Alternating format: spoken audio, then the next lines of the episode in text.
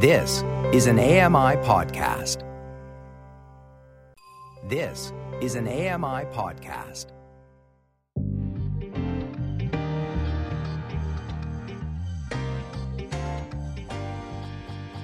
Welcome back to this AMI Audio live presentation where raisins and chocolate chips get together in a cookie and we call it mmm mm, good. Uh, some of us, yeah. The ones that count. yeah no, no, Whoa. no, no, no, no, no, no. Um, that's Ramya Amuthan co-host of Kelly and Company. I'm Kelly McDonald, the host of the program, and we're here for the second day of the Braille Conference. And uh, it's really been really great. We've had lots of fun, and, and we'll continue. Tom Decker will be around a little later on to co-host with us for a couple of segments and hang in. Bill Shackleton will be also back, and uh, we're going to get into a conversation uh, about how these guys get using their iPhones and different ways of playing around and enjoying their Braille. And uh, kind of for Bill, I'm, I'm kind of curious about how this kind of brought him back to having so much access, uh, going from a Brailler to using his iPhone. So we'll Yeah. get into that when he's here later on as part of the buzz with Bill.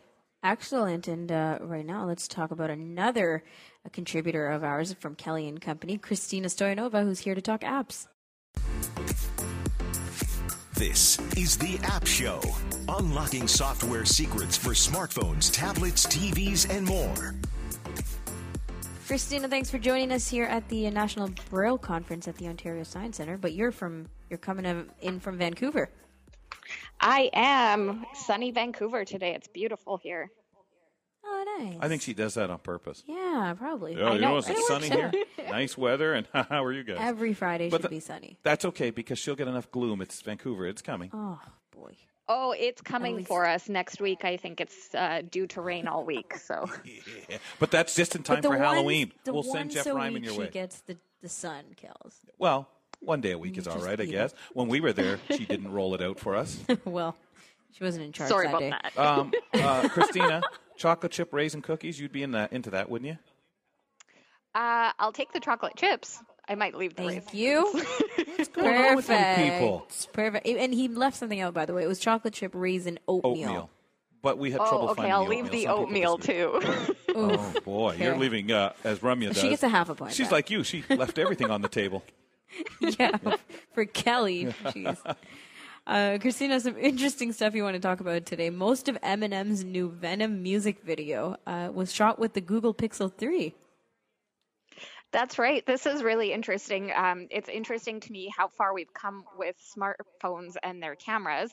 Uh, when I flash back to the days when I had one of those Motorola flip phones with a camera built into it, but the pictures were completely, uh, you know, you couldn't identify what was in them. They were so awful. And now, you know, we can shoot an entire music video on a smartphone. This eight minute video follows. Yeah. It's amazing. This eight minute video follows Eminem as he raps throughout the uh, Empire State Building in New York. And you Nice. can actually see several camera operators recording the video with their Pixel 3s on gimbals. Wow, that is amazing to me. And I know people are doing it. Like you go to any of these uh, film festivals that are around, especially smaller ones. People who are doing it in their community and registering it uh, at a film festival that's that's happening in their their city. And these people are shooting these the same way and have for been a, for a couple of years. That's right, and it and they're getting amazing results. I mean, it's Eminem. He, it's not like these budgets are tiny, Yep. um, but yet they can still get the same result from uh, just a smartphone. Well, is it really, though? I mean, yes, Well, we're that's what I was going to ask. tons about the cameras. What's it look like? Like for you, Christina, being able to see. Like, do do you just Do you is look at it and go, because- oh, wait, was that a smartphone or a. Yeah, is it lo- actually look good, or is it because it's shot this way? Like, kind of where are we going? Is this sustaining? I think it is. Um, I, I mean, it's a style choice, and people Yeah. are going to recognize it for its artistic merit.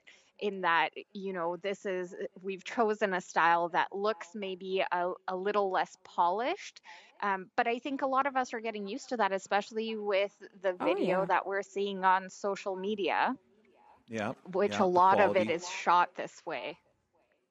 Um, I wondered that when because it's kind of like when GoPro started, right? People Oh were all gosh, yeah. into GoPros, getting one or using it for But it was more about the experience that you were capturing. yeah, right? put it on this and let it ride to its you know conclusion or whatever at the bottom, but we'll get great shots. That's right. And it's similar with these smartphone cameras.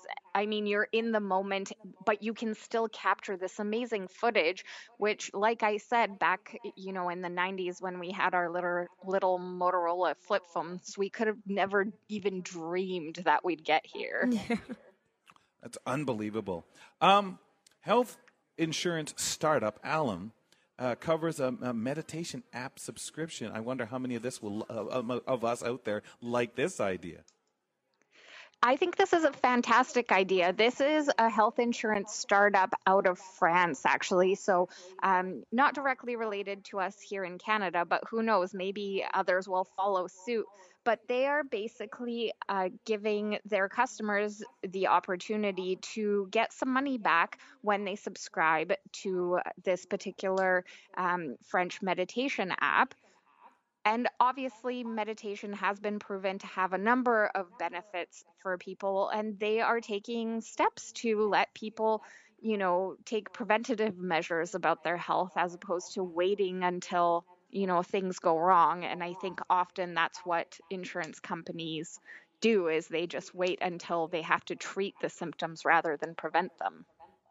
Yeah, of course, and we're seeing more and more of this these days. Where um, we talked about what was it called, Snooze or something? The the med- Calm, the meditation app that uh, people, uh, the airline was offering for people who are stressed out at the airports.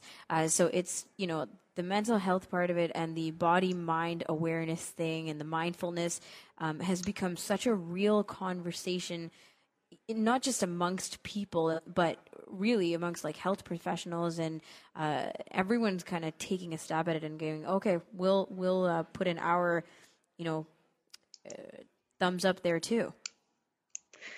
That's right. And it is a really great, interesting use of technology. And the nice thing is that these apps are enabling this, um, which is fantastic. And it's so inexpensive. I mean, for this insurance company, when you think about it on the scale of things, it's not going to cost them that much, but they are going to help prevent a number of things um, from happening to to their um, customers.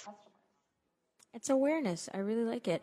Um, the next one, I, I tried to tell people around here that it was a great idea, but people are shaking their heads at it. So you can now automatically measure your caffeine intake with Apple's Health app and a smart mug. Why why don't people want to know how much caffeine they're drinking?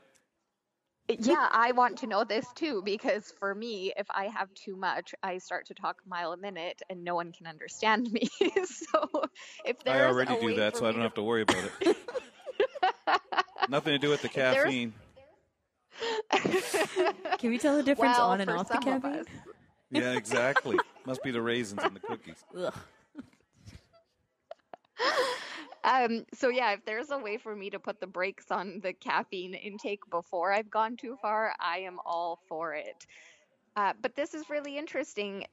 These are temperature controlled mugs from Ember is the company, and they actually measure with some sensors how much liquid is in your mug. And as I said, because they're temperature controlled, you can set different temperature for different types of liquids. And by knowing what the temperature is that you've set, it knows what you're drinking, whether it's, you know, coffee or tea or water.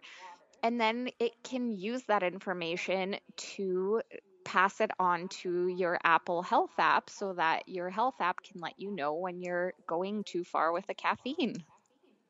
Oh boy. I would never want to know um, because it's just a ridiculous amount every day, regardless.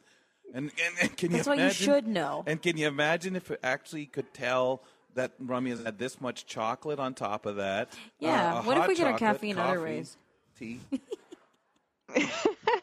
Well, this is the thing because it, like I said, it knows what you're drinking. Um, it can calculate the caffeine, and no matter what it is that you choose to drink, however you consume your caffeine. Wow. Honestly, they're doing their best, but uh, people have to get on board. And people in this area, specifically our booth, We won't worry about that. are not Yeah. interested. Nope. no, it's, it's just because you know when you know it doesn't interrupt your sleep, and you can have a cup of coffee before bed and still Oh go my and sleep. gosh. It doesn't matter. You're kidding me right now. oh now. yeah, it doesn't matter, right, Matt? he says the same thing. Um, let's move on to dating because you know once you find out how much caffeine someone takes, you can figure out how many dates you can work in from there. So you you know, oh, well, you do twelve cups a day. We can date every day and go for coffee. Um, Donald Daters, a dating app for Trump supporters, and of course you got to have one of those so they can stick together. Um, uh, leaked some of its data out there by by crook or by hook or by mistake or by what what happened here? Yeah, I mean, I had a laugh over this story. First of all, I- I'm puzzled as to why we need a separate app for people who support Donald Trump to They find Don't call even it get started. like-minded, Oof. Christina. It's got to be God. or no It's the first topic of conversation.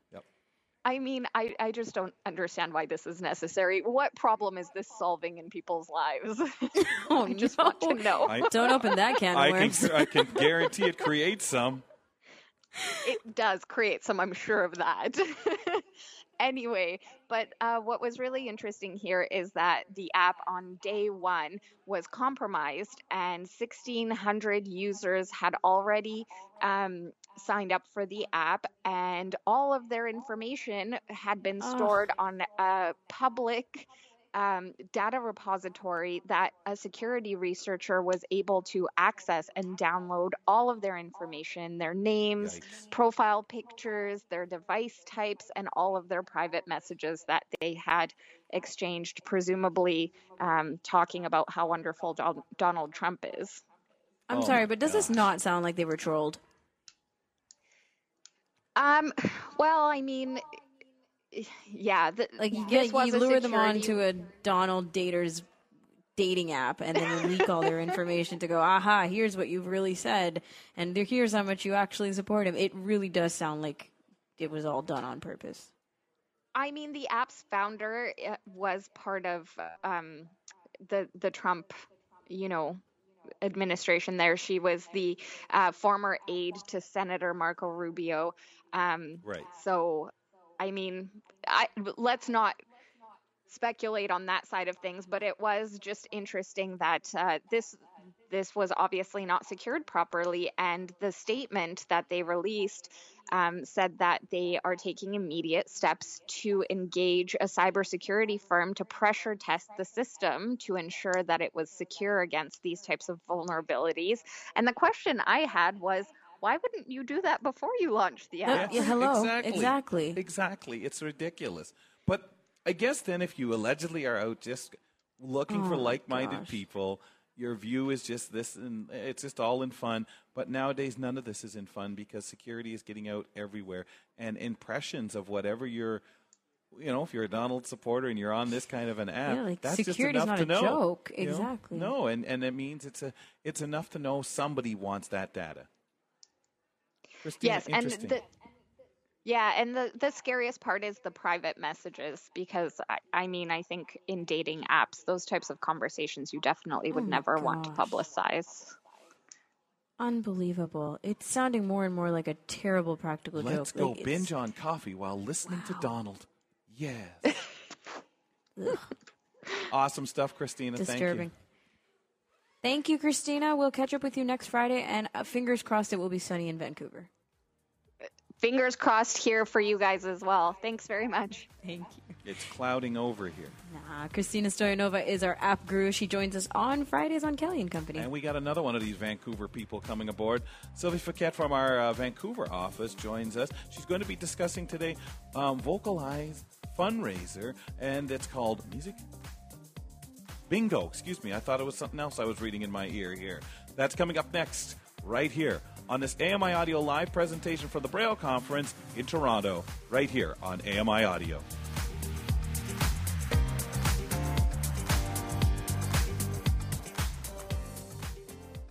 This was an AMI podcast. For more accessible media, visit ami.ca. Hi, I'm Ramya Amuthan. Join me weekly for AMI Audiobook Review, the podcast that explores new titles, introduces us to famous narrators, and updates what's hot at the Center for Equitable Library Access. Download episodes of AMI Audiobook Review from your favorite podcast provider. Hi, I'm Jenny Bovard. Join me monthly for Low Vision Moments, where I speak with awesome guests about some of the amusing things that happen when you're blind or partially sighted. Watch on YouTube or download Low Vision Moments from your favorite podcast distributor. Hi, I'm Red Sale, inviting you to download the latest episode of My Life in Books, where internationally acclaimed authors discuss their lives, their work, and three books that have resonated with them. That's My Life in Books, available wherever you get your AMI podcasts. Join me every couple weeks for the Outdoors with Lawrence Gunther podcast, where we learn about outdoor tech and tips. Plus, we look at news affecting the environment. AMI's Outdoors with Lawrence Gunther is available from your favorite podcast provider.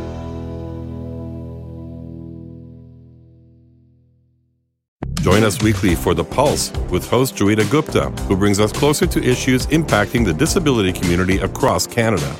Watch The Pulse on YouTube or listen wherever you download your AMI podcasts.